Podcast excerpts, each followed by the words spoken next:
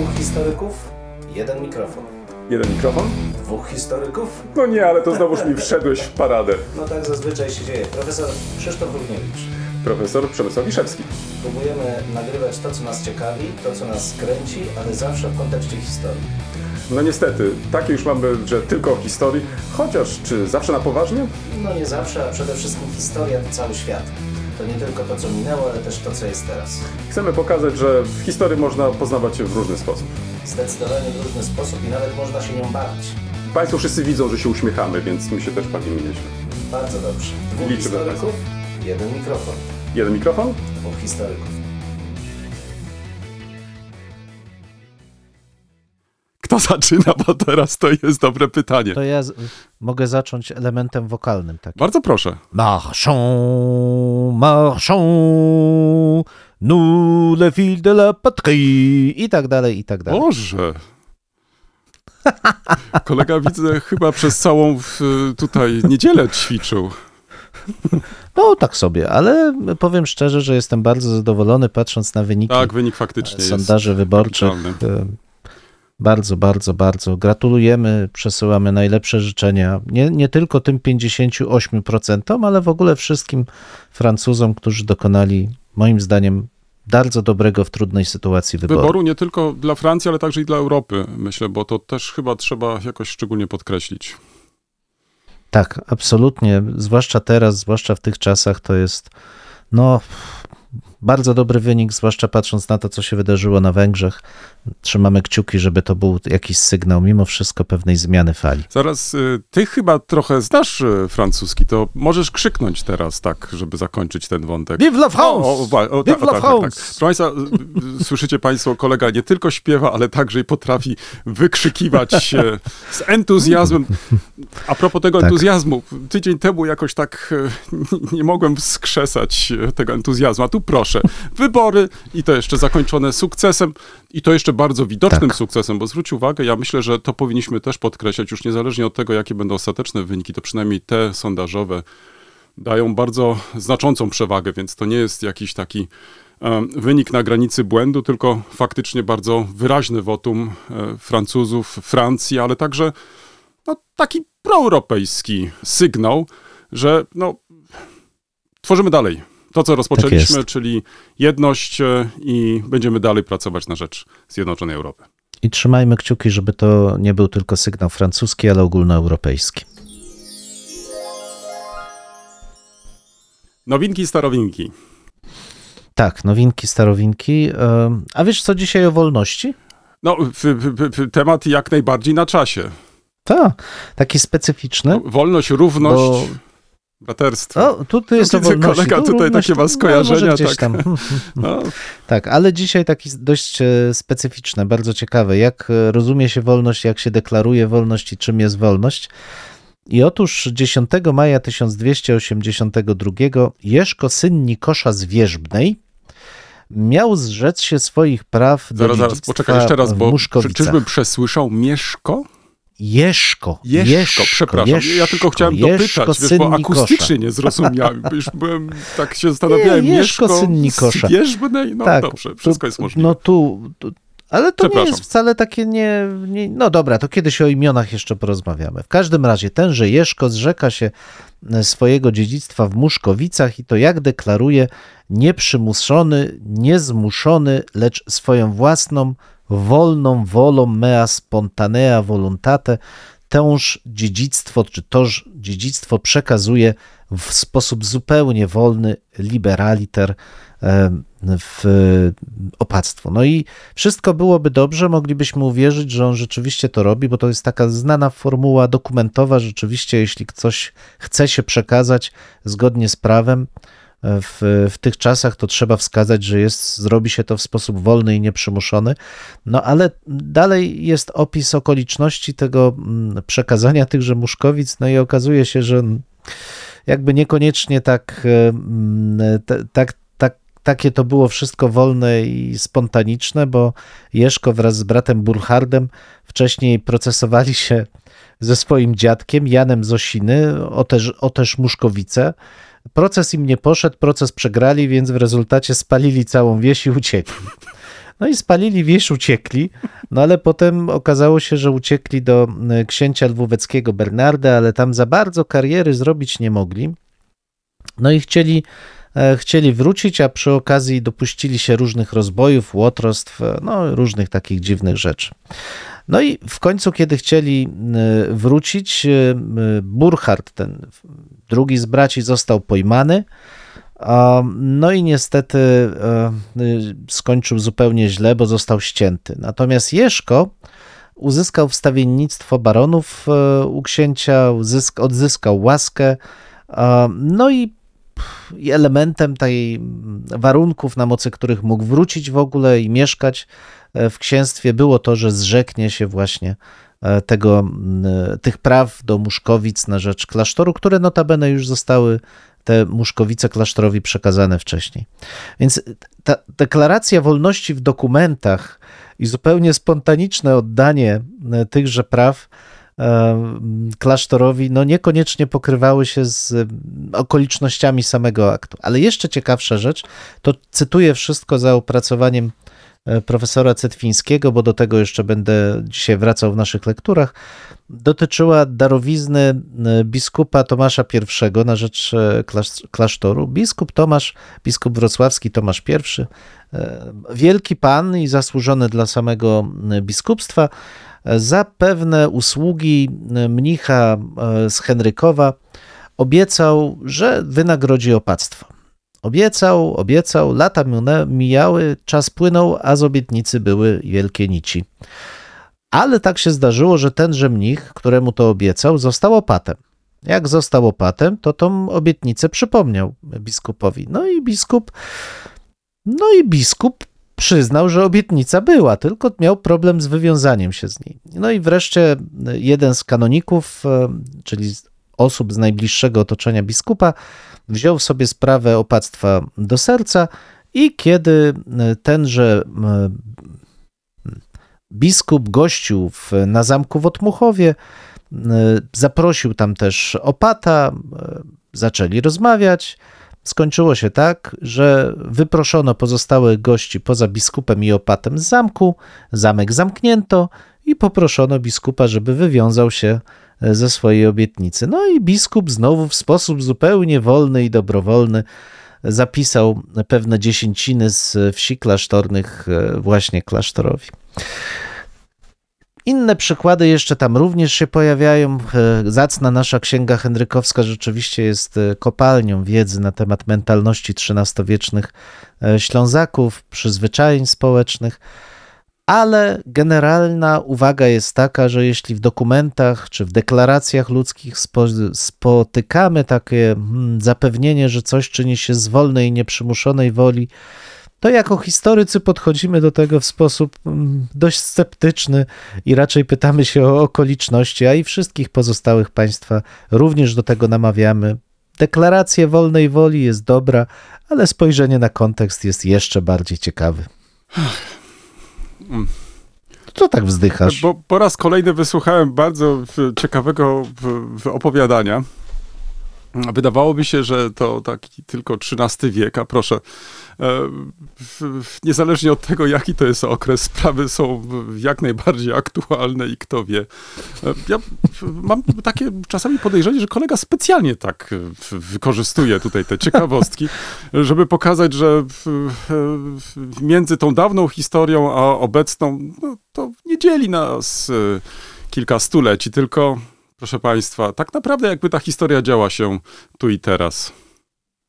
Chyba to robi z rozmysłem. Absolutnie się, Przyznaj. absolutnie. e, Knuje, po prostu Knujesz, knuje. Tak. Tak, Proszę Państwa, Taki on był nawet kiedyś się do tego określenie- jeszcze sam publicznie przyznał. knuje, żeby wiedza szła w świat. Ja naprawdę jestem wielkim A to knuczem w sam doskonale zakresie. wie, że my tylko e, wszystko robimy dla wiedzy. Tylko dla wiedzy.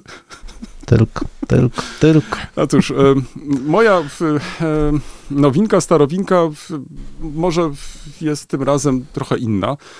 Zasugerowałem się datą dzisiejszą, przypomnę 24 kwietnia. I dzisiaj jest obchodzony dzień, a właściwie na całym świecie, obchodzona jest e, rocznica rozpoczęcia eksterminacji narodu ormiańskiego. Czasami mówi się o ludobójstwie Ormian i tym samym zwraca się uwagę na jedną z pierwszych e, tak masowych eksterminacji jednej grupy narodowościowej. E, Ta sprawa jest dosyć znana, więc może nie ma potrzeby jej przypominać, tym bardziej, że dzisiaj, jak zwróciłem w internecie, pojawiło się sporo ciekawych artykułów. Jeden czy dwa wybiorę, taka, żebyście Państwo mogli pogłębić sobie tą problematykę. Natomiast e, mm, zainteresowała mnie bardziej też pamięć e, o tych wydarzeniach w Polsce i to, jak dzisiaj obchodzi się e, tą rocznicę. Bo wypada może przypomnieć, że obecnie w Polsce żyje około 3000 Ormian. Nie wiem, czy wiedziałeś, że to właśnie o taką liczbę chodzi. Natomiast Polska uznała ludobójstwo na Ormianach e, 19 kwietnia 2005 roku, czyli można powiedzieć stosunkowo późno. Natomiast w kilku miastach w ostatnich latach postawiono haczkary. Nie wiem, czy kojarzysz e, taką nazwę. Otóż haczkar to inaczej e, ormiańska kamienna stela.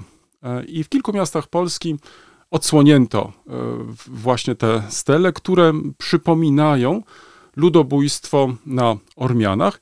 I przykładowo w takich miastach jak Białystok, Elbląg, Gdańsk, Kraków, Lublin, Łódź i tak dalej, i tak dalej. Tak więc lista jest dosyć długa, czyli krótko mówiąc można by powiedzieć, że pamięć w Polsce o tych wydarzeniach faktycznie jest e, obecna, że z okazji rocznicowych obchodów, obchodów 24 te właśnie pomniki stają się miejscem, gdzie oddaje się cześć e, ofiarom, no ale też i przypomina o tych wydarzeniach. Także podobny pomnik, podobna stela e, została odsłonięta we Wrocławiu. Nie wiem, czy kojarzysz, w którym miejscu e, ta stela się znajduje. Mianowicie odsłonięto ją we wrześniu 2012 roku i umieszczono ją na skwerze przy ulicy Janickiego we Wrocławiu. To jest taki skwerek e, za, można tak powiedzieć, kościołem dominikańskim. Dlaczego tam? To nie jest przypadek, ponieważ tam odbywają się msze w obrządku ormiańskim. Ponadto odsłonięciu tej steli, w jej poświęceniu uczestniczyli przed laty księża Tadeusz Isakowicz-Zalewski oraz e, przeor wrocławskiego konwentu dominikanów ojciec Jakub Kraska. Ale co mnie jeszcze zaciekawiło, to że ta stela ma nieco szersze znaczenie, to znaczy nie jest tylko bezpośrednio poświęcona ludobójstwu Ormian, ale także starano się rozszerzyć trochę tematycznie zakres czy wymowę tej steli i mowa jest o tym nie tylko wydarzeniu, czyli nie tylko o ludobójstwu e, w Turcji, ale także przypomina się, czy upamiętnia się Polaków i Ormian, którzy zostali pomordowani podczas II wojny światowej. I to, co jest dla mnie bardzo ciekawe, że oprócz tego upamiętnia się 700 lat obecności Ormian na terenach Rzeczypospolitej. No, wydaje mi się, że mm, to jest bardzo ciekawy zamysł. To znaczy, żeby z jednej strony w sposób e, taki bardzo bezpośredni e, upamiętnić to w końcu bardzo ważne i tragiczne wydarzenie. Z drugiej jednak strony pokazać, że to, to nie jest jakieś wydarzenie dotyczące takiej czy innej społeczności gdzieś tam na antypodach, czy gdzieś na jakichś biegunach, nie wiadomo jakich, tylko że tak naprawdę to dotknęło też część e, naszych obywateli w Ormian, którzy mieszkali w granicach Rzeczpospolitej, ale także ginęli podczas e, II wojny światowej. Więc wydaje mi się, że dobrze się stało, że e, taki e, pomnik we Wrocławiu stanął, podobnie jak w innych miastach, i że jest to zawsze okazja, żeby przypominać nie tylko o tych wydarzeniach, ale także i o tej społeczności. Czyli jeszcze raz, haczkar, widzisz, e, to jest tak. e, Często nie używam tego słowa, stąd też moje takie trochę zakłopotanie, jak wypowiedzieć e, to, to, to, to, to, to, to słowo. Haczkar. Teraz już będę pamiętać, haczkar. A, a ja się dzięki tobie nauczyłem nowego słowa. Bardzo Bardzo dziękuję. proszę, bardzo proszę. Ty wiesz, że na mnie możesz e, liczyć. Haczkar. Haczkar. A, jeszcze tak przy okazji, widzisz, jeden z naszych kolegów tu z Wrocławia napisał bardzo ciekawy artykuł, do którego również e, odsyłam. Ludobójstwo Ormian w pamięci społeczno-politycznej III Rzeczpospolitej. Hmm? Bardzo ciekawy tekst, jest dostępny w internecie. Link oczywiście mm, pod spodem w opisie do naszej audycji zamieszczę. Lektury. Ha! No dobrze, ja zacznę, bo mam mniej. Kolega jak zawsze na pewno nazbierał tam już sporą kubkę, Tak, a, tak, ja, tak, tak. a ja nie. Ja chcę tylko Ja, przypomnieć, niestety- że nasz ostatni odcinek wyemitowaliśmy kilka dni temu i ty myślisz, że ja tutaj nic innego nie robię, tylko siedzę i dziobię. No tak, tak, tak, tak, tak. Oj tam, ale nagraliśmy trochę wcześniej, więc na pewno tam siedziałeś, dziobałeś, zbierałeś. Ja cię znam. No dobrze, no dobrze, ale oddaję Dobrze. ci głos. Tak, ja krótko, proszę Państwa, dzisiaj dwie publikacje tylko. E, Skłamałbym, gdybym powiedział, że przeczytałem całe, bo wiadomo, życie jest e, bardzo skomplikowane, ale e, także dlatego, że jedna z nich jest niezwykle zacną inicjatywą, natomiast polega na trochę zapomnianym już zwyczaju zbierania publikacji, które są rozproszone w, często w periodykach trudno dostępnych, lokalnych, a to nie znaczy, że są mniej e, znaczące, mniej ważne.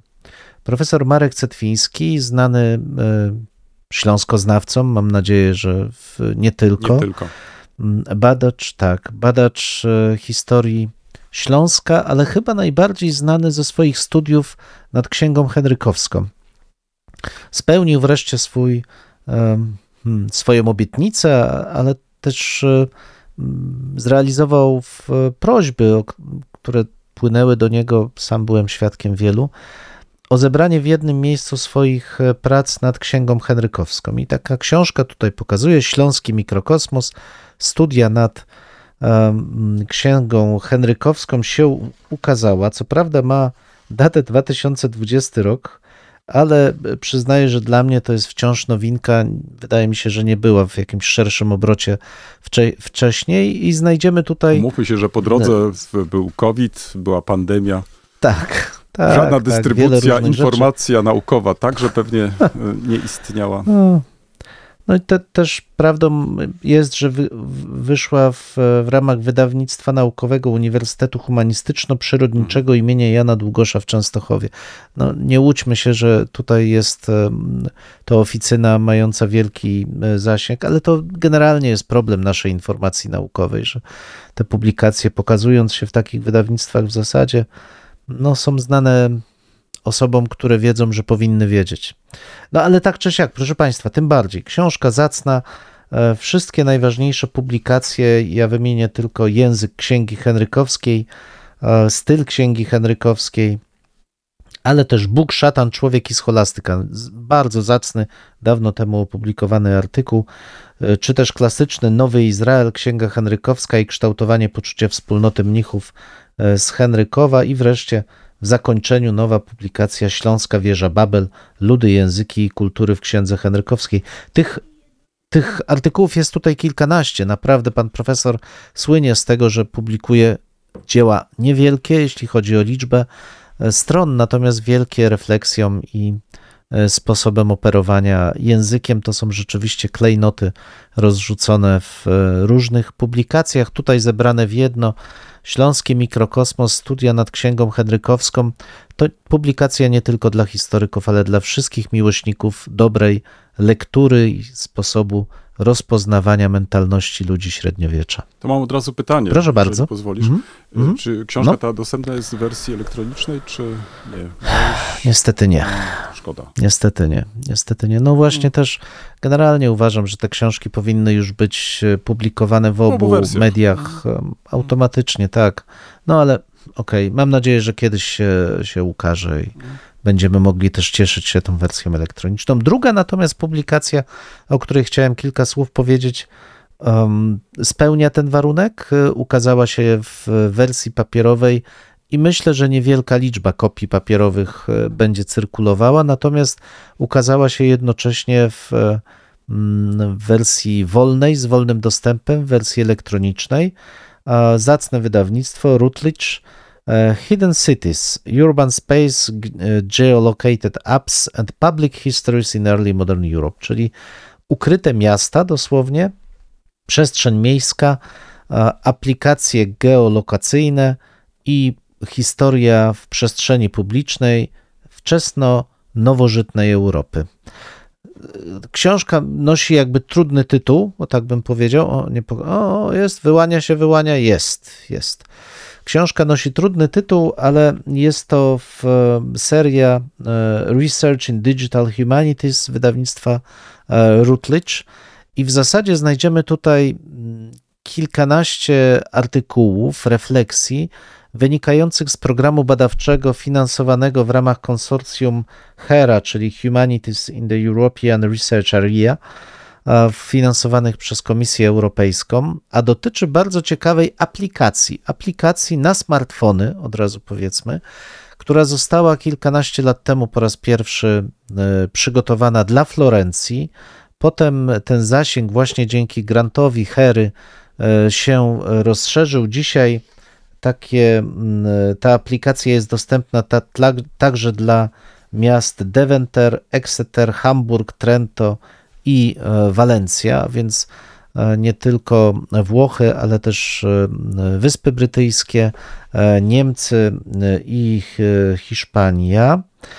I na czym polega sama aplikacja? Otóż mapy z okresu nowożytnego są połączone ze współczesnymi mapami, czy współczesną przestrzenią właściwie, Um, a więc można iść w miasto, w cudzysłowie, śledząc sobie, jak wyglądało to miasto na mapie z XVI wieku na przykład, ale do tego dołączony jest jeszcze mm, no, taki stworzony przez historyków podmiot, człowiek, który żył w tym mieście, będąc e, nie arystokratą, kimś z niższych warstw społecznych. Oryginalnie dla Florencji to był tkacz na przykład. I ten tkacz jakby opowiada historię poszczególnych miejsc w danej miejscowości e, w trakcie takiej wycieczki, czyli w trakcie zwiedzania tego miasta poprzez właśnie tą nowożytną mapę. Więc mamy tu do czynienia z taką e, rozszerzoną rzeczywistością, gdzie na współczesną przestrzeń, bo w poszczególnych miast, miejscach, e, które są opisane w tej aplikacji, ten ktoś się uaktywnia, opowiada o danym, e, o danym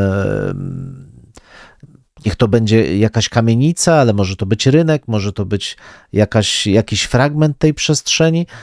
Przeprowadza nas jako taki swoisty um, przewodnik przez to miasto, ale w rzeczywistości właśnie tej XVI-wiecznej, ale przeprowadza nas to w momencie, kiedy my się poruszamy we współczesnym mieście, a więc jesteśmy zanurzeni jakby w tej rzeczywistości naszej, ale odkrywamy te ukryte miasta, to ukryte miasto poprzez wędrowanie e, na mapie XVI-XVII wiecznej, która jest geolokowana, połączona z mm, tą naszą rzeczywistością. I więcej nawet, bo w, dzięki temu grantowi, co też jeszcze raz pokazuje, jak ważne jest posiadanie tego typu środków na badania, połączono poszczególne, mm, poszczególne w, zabytki znajdujące się w muzeach z przestrzenią miasta dzisiaj. Więc można zobaczyć, gdzie jakaś księga, gdzie dzban, gdzie e, witraż, gdzie rzeźba znajdowały się, choć dziś one są w muzeach, ale na naszym smartfonie my będziemy je widzieć w momencie, kiedy dotrzemy do jakiegoś miejsca. Fantastyczna rzecz. Zresztą mi chodziła taka, taki pomysł już bardzo dawno temu, kiedy przygotowywaliśmy jeden z grantów, który już się skończył niestety dla małych miejscowości Śląsk-Ojczysty. Zastanawialiśmy się wtedy też nad możliwościami wykorzystania mapy która jest e, no, gotowa w zasadzie dla Wrocławia. To jest e, niesamowita też XVI-wieczna mapa Wernerów i aż, aż prosi się, żeby z nią, ją nałożyć na współczesne miasto Wrocław i zwiedzać w ten sposób także, także nasze, nasze rodzime, ojczyste miasto. A więc Hidden Cities dostarczają refleksji wielorakich, w jaki sposób można wykorzystywać, rozszerzać rzeczywistość o źródła historyczne, o spojrzenie na historię miasta w sposób zupełnie inny, ale też, co ciekawe, w sposób taki, który pozwala turystom zapoznać się z najnowszymi badaniami, zanurzyć się w rzeczywistości historycznej, ale także, i to jest zaskakująca konkluzja, okazuje się, że więcej osób korzysta z tej aplikacji, no, powiedzieli, tutaj jest takie ładne określenie, w fotelu, niż chodząc po miastach. Okazuje się więc, że można w ten sposób zaproponować nowy, jakby nowe technologie, ale z drugiej strony ludzie i tak chcą poznawać ten świat, nie ruszając się z domu. No może to jest trochę wynik też e, znowu pandemii i tego, że wiele osób nie mogło przybyć do Florencji, Exeter czy Deventer, a chciało się mimo wszystko zapoznać z tymi miastami. Sam pomysł uważam za kapitalny, zarówno połączenie map, jak i stworzenie przewodników na podstawie właśnie tych osób, naszej wiedzy z niższych warstw społecznych, nie arystokratów, którzy opowiadają o przeszłości. Hidden Cities wszystkim, którzy chcieliby zobaczyć nowy sposób um, opisywania przestrzeni, wprowadzania historii w przestrzeń historyczną, naprawdę świetna e, książka pod redakcją Fabrizio Nevoli, Dawida Rosenthala i Nicolasa Terpstra. Czyli jak dobrze zrozumiałem, I jest tyle. to pewne podsumowanie projektu, Grantu, e, tak. ale także mm, podzielenie się pierwszymi takimi wrażeniami użytkowników portalu, strony. Jak to mam sobie wyobrazić? Wiesz co, to są aplikacje, Aha, znaczy to jest e, seria aplikacji, która właśnie opisuje w ten sposób, mieście, jest tak jak wykorzystywana. w Wenecji, to Mhm, mm, mhm. wgrywam sobie Florencji, aplikację tak i jest. z pomocą tej aplikacji jest. poruszam się po mieście. Absolutnie tak, dokładnie tak. I tutaj mamy refleksję, w jaki sposób korzysta się, korzystano, w jaki sposób prowadzono badania. Naprawdę pasjonujące. No to myślę, że tego rodzaju aplikacje są e, tak i tak przyszłością e, i w, Mhm. ja mimo wszystko w, nie porzucałbym tego twojego zamysłu, ażeby opracować taką aplikację dla Wrocławia, bo myślę, Mhm. że raz, że byłoby co pokazać i jest e, Mhm. m, gdzie chodzić, e, co zwiedzać. Także Mhm. mm, Tak, tak. trzymam kciuki, może kolejny wniosek, który kolega złoży, zostanie Mhm. pozytywnie rozpatrzony. Miliony spłyną do Wrocławia i będzie można ten projekt e, z takim rozmachem ogromnym e, zrealizować. W chwili, kiedy mówiłeś o tym projekcie, o tej książce, to przypomniał mi się serial, który skończyłem oglądać na Netflixie. Nie wiem, czy w przeszłości, bo być może teraz nie miałeś za bardzo czasu, zwróciłeś uwagę na serial, który nazywał się, albo który nosił tytuł Katedra w Barcelonie. Film ten, czy serial ten nakręcono na podstawie powieści bardzo poczytnego hiszpańskiego y, pisarza Ildefonso Falconesa. Na Netflixie teraz możesz obejrzeć drugi sezon, czy też drugą część y, na podstawie tym razem drugiej części tej książki, czy tej powieści Dziedzice Ziemi. Dzieje się to wszystko pod koniec XV, na początku, zaraz, pod koniec, nie, odwrotnie, pod koniec XIV, na początku XV wieku w Barcelonie. I jest to historia nie tylko królów, ale także i tak zwanych dołów społecznych. To znaczy, starano się w tym serialu oddać w sposób, tak przynajmniej mi się wydaje, w sposób taki bardzo wierny, życie codzienne e, Barcelony, różnych stanów, e, różnych grup społecznych, także znajdziesz tam właśnie i królów, i możnowładców, ale także i winiarzy, i innych rzemieślników, e, ale też tak zwany plebs. Więc e, z mojego punktu widzenia na przykładzie Barcelony oddano w, kapitalnie atmosferę e, tego okresu, łącznie ze strojami. Polecam, jak będziesz miał chwilę czasu, obejrzyj. I to jest punkt wyjścia do z kolei w moich propozycji lekturowych, ponieważ tak się zastanawiałem, czy nie warto może trochę zmienić e, typu narracji o lekturze, bo za chwilę mamy majówkę. Z pewnością em, będziemy mieli trochę czasu. Mam nadzieję, że wykorzystamy go na długie spacery i wędrówki, ale być może także w chwili wolnej sięgniemy do jak, po jakąś lekturę, albo też zasiądziemy przed telewizorem. Więc już pierwszą taką propozycję do obejrzenia zaproponowałem. Natomiast jeżeli chodzi o lektury, ale zanim może przejdę do tych propozycji majówkowych, to Najpierw chciałem wspomnieć o jednej ciekawej lekturze. Przeczytałem książkę od deski do deski z różnych powodów. Są to wywiady z, ze świadkami wydarzeń, które przeprowadził Eugeniusz Pryczkowski w ostatnich latach. Książka ukaże się, nie jest jeszcze dostępna, ukaże się w następnych dniach. Tu może być Twoja śmierć, wojenne wspomnienia Kaszubów z gminy Żukowa. Może Dwa zdania o pomysłodawcy i redaktorze tego tomu i też twórcy wywiadów. Eugeniusz Pryczkowski, doktor nauk humanistycznych, jest kaszubskim dziennikarzem, poetą, pisarzem, tłumaczem, autorem tekstów, wydawcą i działaczem, członkiem władz Zrzeszenia Kaszubsko-Pomorskiego, ale także wiceprzewodniczącym Rady Powiatu Kartuskiego. Nie jest to pierwsza książka e, doktora Pryczkowskiego. E, W przeszłości opublikował ich kilka, ale jest chyba taka cecha wspólna tych książek, to znaczy ogromna miłość do tej małej ojczyzny, to znaczy z książki na książkę otwiera on przed nami kolejne rozdziały historii, często nieznanej, właśnie takich dziejów ojczystych, dziejów lokalnych.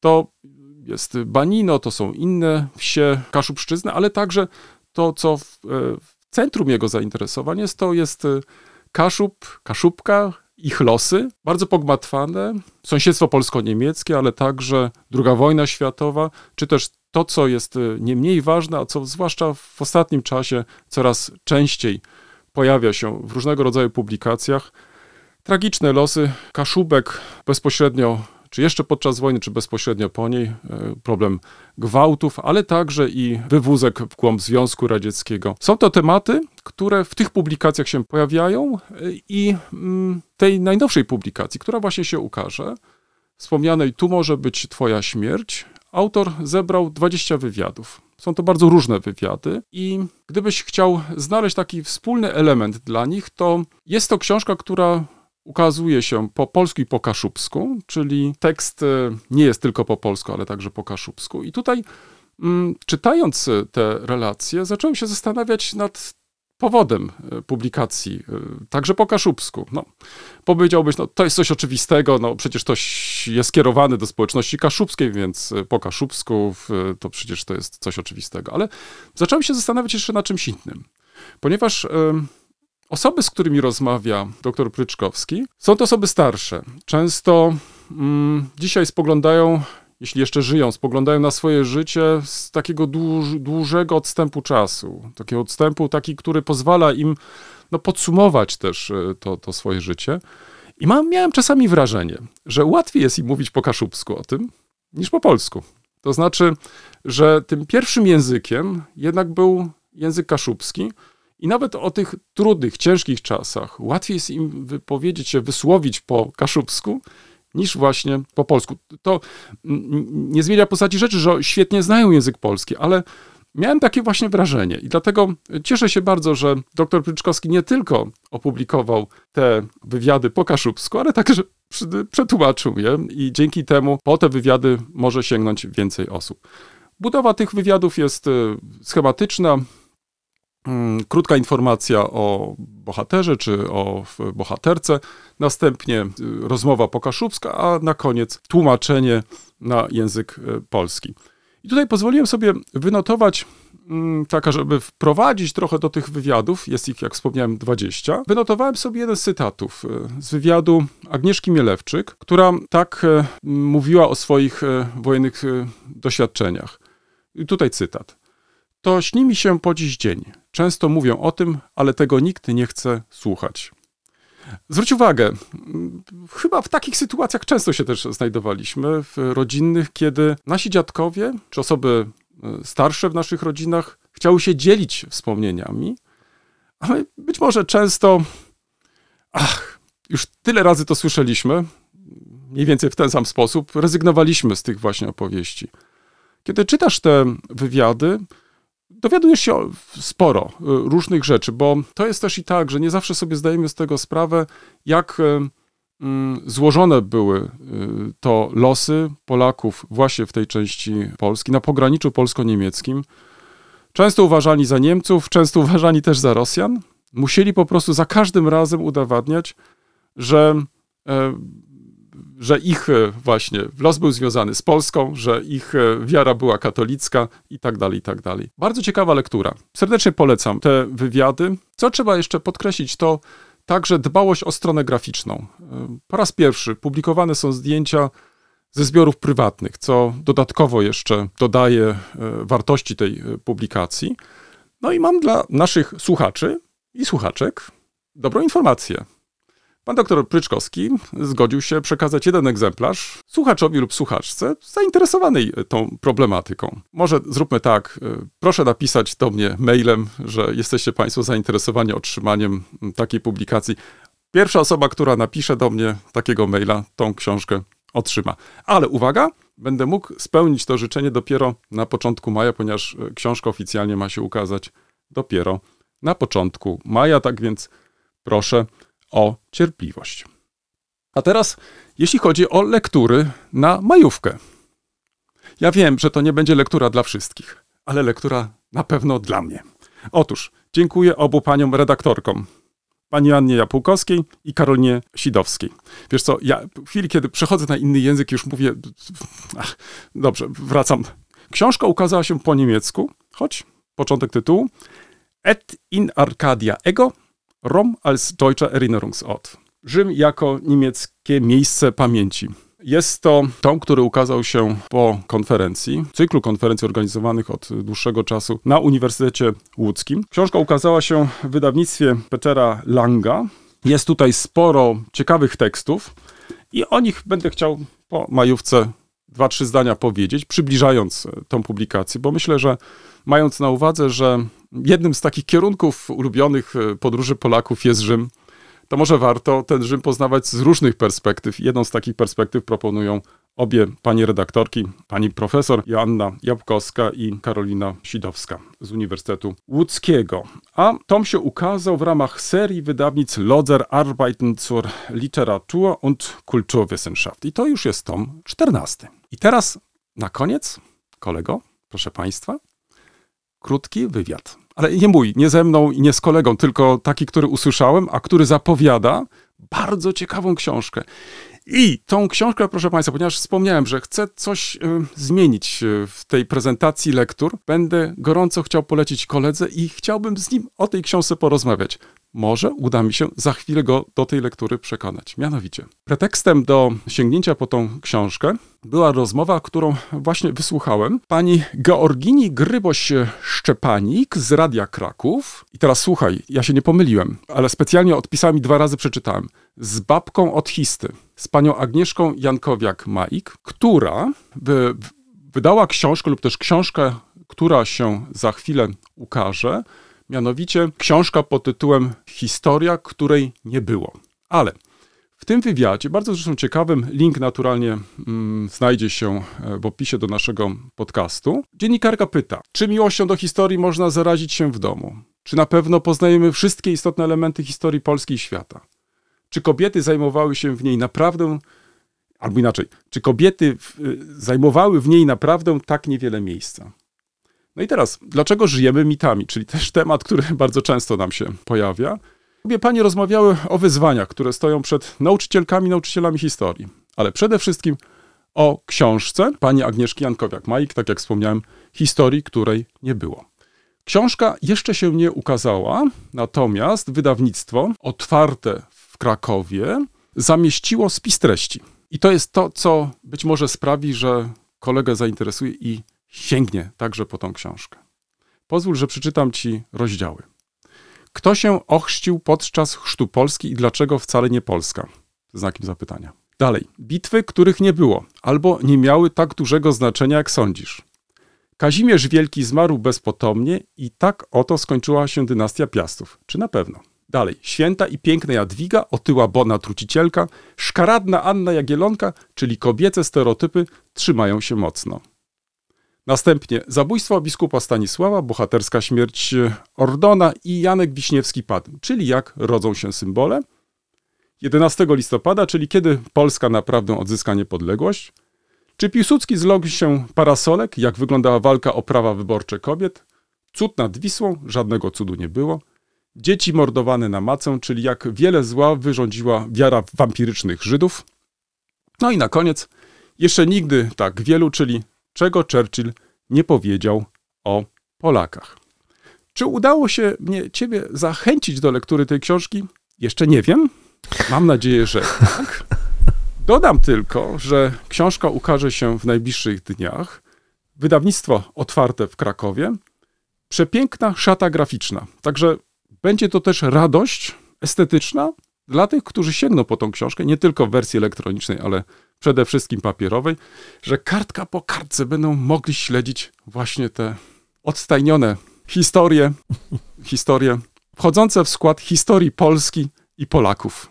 Odtajnione na nowo, na, na, na staro. Nie mam zielonego pojęcia. No w każdym razie jest to jeszcze jedna z takich ciekawszych propozycji, wydaje mi się, jak popularyzować historię, jak zachęcać do sięgania po historię, to wieczy, tak wszystkim dobrze znaną.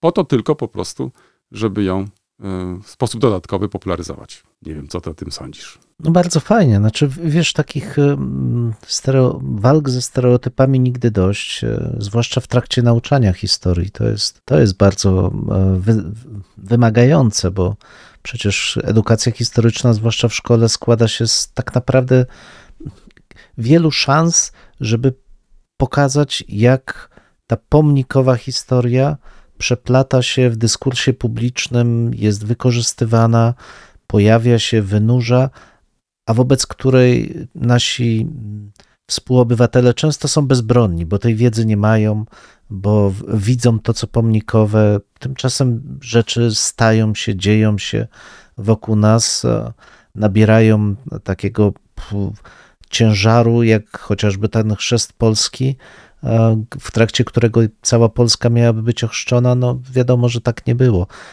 My, historycy, to wiemy, politycy niekoniecznie o tym e, wiedzą, a już przeciętny obywatel mierzy się nagle z wizją, która jest sprzedawana jako no, po prostu oczywistość, którą nie jest. Więc bardzo ciekawy jestem, chętnie z książką bym się zapoznał, chętnie o niej podyskutował. Bardzo fajny pomysł. I nawet się, jeszcze raz podkreślam, nie umawialiśmy w tej sprawie, bo jeśli sięgniemy do książek naszego kolegi, profesora z Częstochowy, a jeszcze wcześniej z Wrocławia, to okaże się, że kto jak kto, ale to on cały czas walczył z tymi mitami. I zachęcał nas do tego, żebyśmy nie ustawali w tej walce. Tak jest. Także tak jest. profesor Cetwiński tutaj e, wraca nam co jakiś czas e, i pewnie będzie wracać, e, bo to chyba, jakby nie patrzeć, jest jeden z takich najbardziej, no, f- chcę użyć może takich e, e, zachęcających do myślenia historyków, e, którzy nie, pozostawi, którzy nie pozostawiają nas tak jakoś, bym powiedział, obojętnie, to znaczy trzeba reagować, no, zmusza do tego. Jest inspirujący poza Tak. tym. No i docenia to, ten, to zobowiązanie historyka, żeby docierać do publiczności, że to nie jest tak, że jesteśmy dla siebie, dla swojego cechu, ale piszemy, mówimy, myślimy, działamy dla odbiorcy. To- Bardzo istotne. Dlatego bardzo się cieszę. e, Chętnie też sięgnę po tą książkę e, Historia, której nie było pani Agnieszki Jankowiak-Majk. E, Ogłaszam ostatnią część, kolego. Os-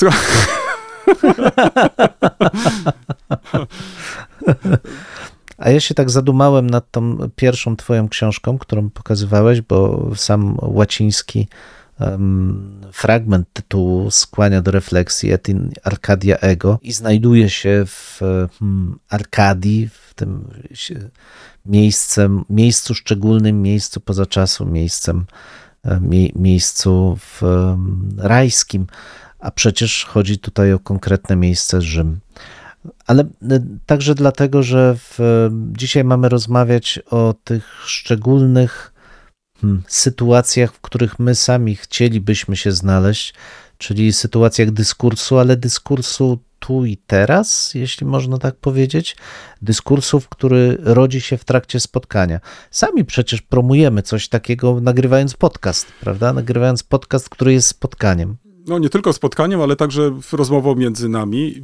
Ja tylko przypomnę w koledze, państwu, bo nie wiem, czy zwracacie na to też uwagę, że spotkaliśmy się po raz 92. Czy ty przed dwoma laty w ogóle przyszłoby ci do głowy, że damy radę y, z tygodnia na tydzień nagrywać odcinek, rozmawiać, dyskutować, przeglądać książki, czyli rozmawiać ze sobą jakoś dzielić się tym. I zwróć uwagę, ja nie mam ca wcale wrażenia, że mm, ten nasz pomysł na, na rozmowę nie wypalił. To znaczy, że, że, że nie mamy reakcji. Mamy wierne słuchaczki i słuchaczy, za co im w każdej chwili i miejscu dziękujemy. Ale niezależnie od tego, e, pojawia się inny szerszy problem, e, który podjąłeś, to czy my przestaliśmy ze sobą rozmawiać? To znaczy, ja nie mówię ty i ja. e, Czy przestaliśmy Mhm. dyskutować? Bo wystarczy, że sięgniesz e, do pierwszej, lepszej y, publikacji, na przykład do czasopisma, czy też nawet jakichś sprawozdań, to często spotykasz się z takimi bardzo ogólnikami. To znaczy, najczęściej to jest y, albo jakaś laurka, którą się komuś pisze, no albo taka jakaś zdawkowa recenzja. Natomiast brak jest takiej recenzji polemicznej, to znaczy mm, ja zdaję sobie z tego sprawę, żeby napisać taką recenzję, to trzeba przede wszystkim mieć wiedzę, to trzeba e, znać temat, to trzeba siedzieć w tym temacie. I na tym przecież polega nasza rozmowa, nasza dyskusja i dzięki temu możemy pchnąć coś do przodu. Podobnie jest z dyskusjami wszelkiego rodzaju. No, musiałbym sprawdzić, jak to wygląda w innych miastach, na w y, innych uczelniach, w innych instytutach historycznych. Czy tam na przykład y, istnieją fora, gdzie się dyskutuje? I to nie dyskutuje się w ramach y, poszczególnych epok, bo może takie dyskusje jeszcze się odbywają, są seminaria i tak dalej, i tak dalej. Ale chodzi o te dyskusje międzyepokowe, to znaczy takie, które by pokazywały mm, tak jak często w, życzylibyśmy sobie, że e, rozmawiając, e, historycy powinni mieć e, na względzie całą historię, różne podejścia, różne metodologie i nimi się dzielić, o nich dyskutować. No, muszę ci powiedzieć, że ja odczuwam pewien brak, że odczuwam niedosyt, że nawet czasami mam takie wrażenie, jeżeli sam je zorganizuję, E, to, to praktycznie, nawet jeżeli zorganizuję, to, to później mam wrażenie, że to się dzieje trochę na zasadzie, że może wypada, że może e, dobrze byłoby, ale żeby była jakaś chęć, to znaczy, że coś rozpoczynamy, że, że prowadzimy jakieś forum, że jakiś dialog, że jakąś dyskusję, ale nie przecież po to, żeby przekonywać się, kto jest lepszy, kto jest gorszy, tylko po prostu, żeby ścierać się, to znaczy, żeby mm, zwracać uwagę, co jest ważne, co jest mniej ważne, e, co może stać się też pewnym trendem w badaniach na przyszłość, jaki jest dostęp nasz do archiwów i tak dalej, i tak dalej. I mnie się wydaje, że to są wszystko jakieś takie podstawowe sprawy, Um, I mówienie może publicznie o nich, y, nie wiem, czy jest właściwe, ale muszę ci powiedzieć, że dochodzę pomału do takiego momentu, gdzie no, nie wiem, co można zrobić. To znaczy, czy tak jak wcześniej powiedziałeś, że użyję tego obrazu, że teraz każdy ma smartfona i może się zatopić w tym smartfonie i jest zadowolony, bo dostaje wszystkie informacje prawie, że na, na, na, na, na talerzu. Um, czy, czy na tym to polega? To znaczy, czy um, na tym polega też dyskusja, ta, ta wymiana. Czy jednak y, do takiej dyskusji nie potrzeba mm, no, spotkania z innym, z innymi, żeby po prostu y, się wymienić? No wiesz, to jest kwestia też pewnych zmian, jakie w ogóle zachodzą e, w nauce, jaką rolę odgrywa ten sympozjon, to spotkanie, bo przecież jak, jak sięgniemy sobie w, no, wstecz kilka, kilkanaście lat, konferencje historyczne to było wielkie święta. To, to były spotkania ludzi, którzy chcieli wymieniać się, dyskutować, którzy spotykali się w wyjątkowym miejscu, w wyjątkowym czasie, żeby przedstawiać swoje badania. Um, sobie samym, ale nie po to tylko, żeby powiedzieć, a dzisiaj przeprowadziłem takie badania, słuchajcie, mam coś ciekawego do powiedzenia, ale także po to, żeby stworzyć pewien nastrój, pewien specyficzną um, wspólnotę, w trakcie której w, można było zobaczyć siebie w, odbitym w nieco krzywym nawet zwierciadle swoich badań, e, rozweselić się tym, że spotykamy się i mamy o czym porozmawiać. Z drugiej strony, jeśli sięgniemy wstecz wiele, wiele stuleci, no to zobaczymy, jakie znaczenie miało to sympozjum. Przecież to grecka tradycja, kiedy ludzie mądrzy spotykali się ze sobą, rozmawiali, wymieniali się swoimi poglądami, właśnie po to, żeby te poglądy zderzone ze sobą zyskały na wartości dla nas samych, dla ludzi, którzy wtedy żyli. No to jest generalnie pytanie o to, jak my się zmieniamy, to znaczy jak zmieniamy się w toku tych setek lat, szukając siebie w innych, w trakcie spotkania z innymi. Wiesz, ja wielokrotnie mówiłem, że dla mnie te spotkania takie twarzą w twarz z innymi ludźmi mają ogromne znaczenie. Jako e, historyka ciekawi mnie, jak ludzie szukają siebie właśnie w trakcie spotkań. Um, nie wiem, czy pandemia nas zmieniła. To jest ciężkie pytanie, ale nie wiem też, e, na ile historia się zmienia dla innych ludzi. Czy w ogóle są potrzebne te spotkania twarzą w twarz? Nie wiem. Wiesz, e, ja bardzo często zastanawiam się, na ile my sami, pisząc książki, myślimy o swoich odbiorcach. Mhm, mhm. Czy w, historia jeszcze kogoś ciekawi? Czy historia potrzebuje spotkań? Czy my, jako historycy, potrzebujemy swojego odbiorcy? To są pytania, które właśnie rodzą się w momencie, kiedy spotykamy się twarzą w twarz. W, kiedy historia zaczynała się, kiedy Tukidydes pisał swoją, e, swoją his, wojnę peloponeską, czy myślał o tym, że te jego mm, hmm, refleksje będą dyskutowane? Um, kurczę, to są w, pytania, które myślę zadajemy sobie, zwłaszcza w momencie, kiedy tworzymy historię, właśnie spotykając się tu i teraz. To jest jedno, że spotykając się tu i teraz, ale zwróć uwagę, świetnie, że nawiązałeś do przeszłości. Myślę, że w tym okresie przed, nazwijmy to, telewizyjno-internetowym, to tego rodzaju spotkania, dyskusje były czymś oczywistym.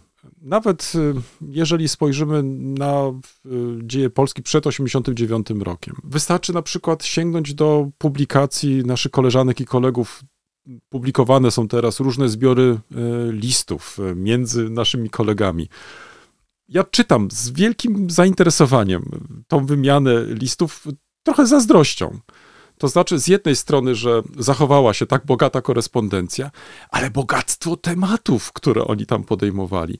Często e, ta forma listu była wykorzystywana do tego, żeby podzielić się swoimi bieżącymi jakimiś e, uwagami, ale też zastanowić się nad niektórymi problemami, które być może w przyszłości będzie trzeba rozwiązać. Więc e, była to też forma dyskusji, choć naturalnie ograniczona do dwóch osób, ale ją prowadzono, tą dyskusję na różnych poziomach. To nie były tylko listy, to były też e, różnego rodzaju spotkania, to były wspólne lektury, to były też książki, które po prostu wywoływały ogromne debaty. No, mo możemy teraz sobie zadać e, pytanie i, i każdy z nas może tam teraz e, się zastanowić.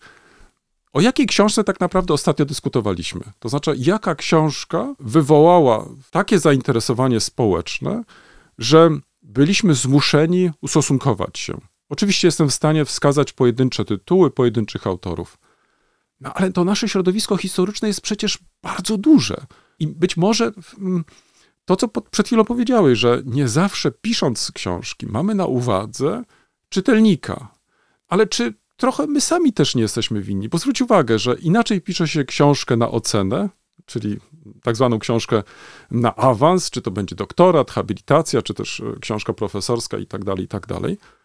A inaczej pisze się książkę dla szerszego czytelnika, ale czy starcza nam na to czas, czy mamy wystarczającą um, um, wolę, żeby tego typu publikacje e, w, wydawać? No tutaj już mam e, duże wątpliwości. Poza tym zobacz, jaki jest też system wydawniczy w Polsce że to nie jest tak, że przychodzi do ciebie wydawca i mówi, mm, pani X, e, pani Y, świetną książkę albo świetny artykuł pan, pani napisała, czy nie można byłoby tego przerobić na coś bardziej ogólnego, może szerszego i tak dalej, i tak dalej. I proszę, proponujemy na przykład takie i takie honorarium, mamy taki i taki budżet, proszę po prostu tą książkę w takim i w takim e, czasie napisać.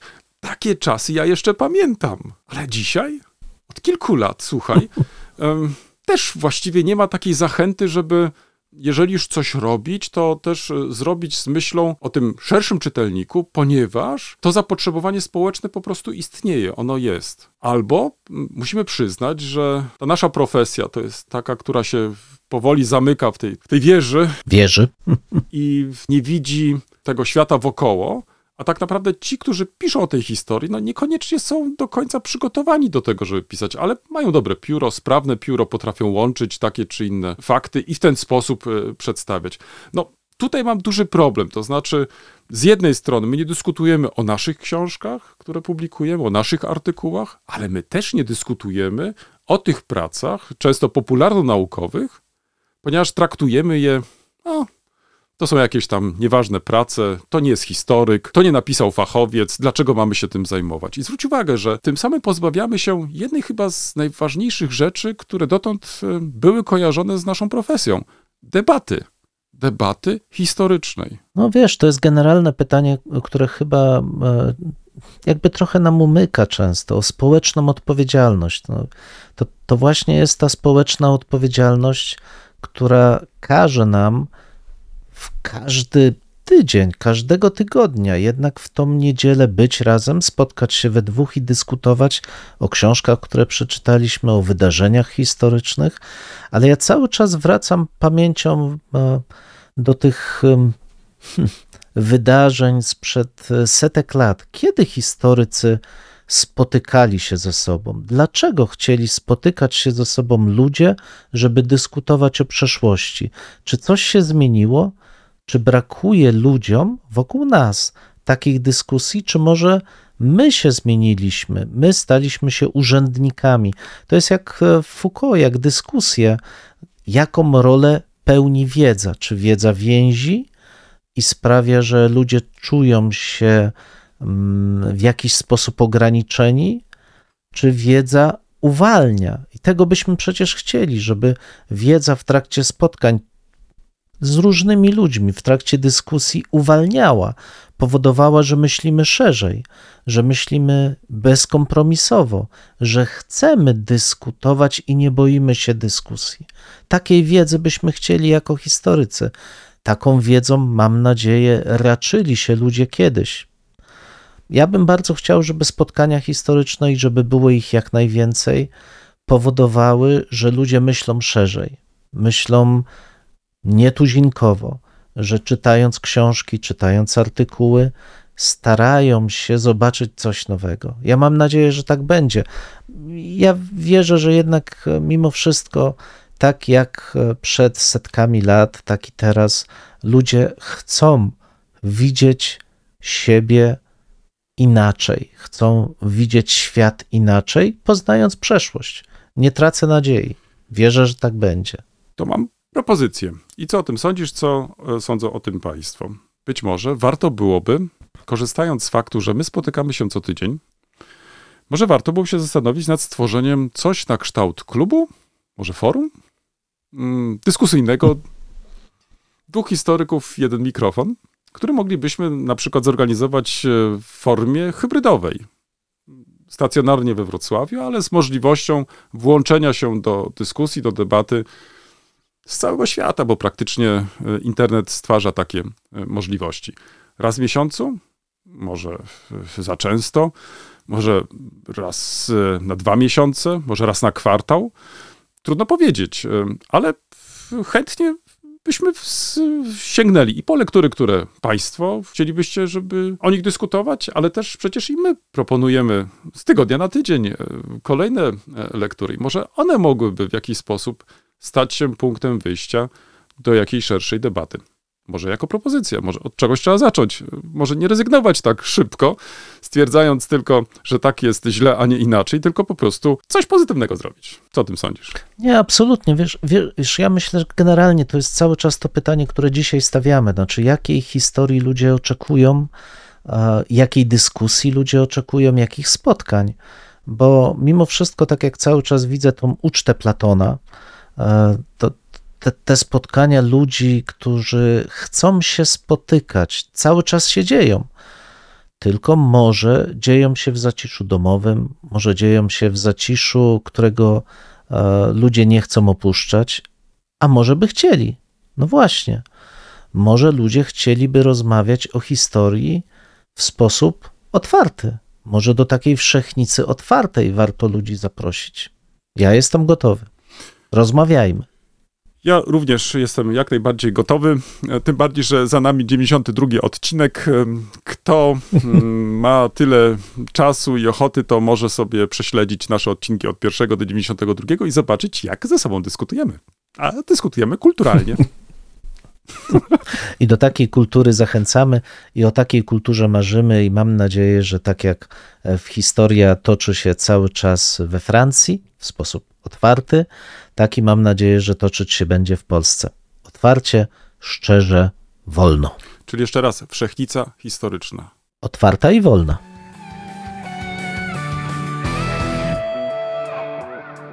W tym miejscu stawiamy kropkę lub też jak kto woli, kropkę nad i. No, mamy nadzieję, że to nie jest koniec, że to jest początek Waszych dyskusji. Mam nadzieję, że Was zaciekawi.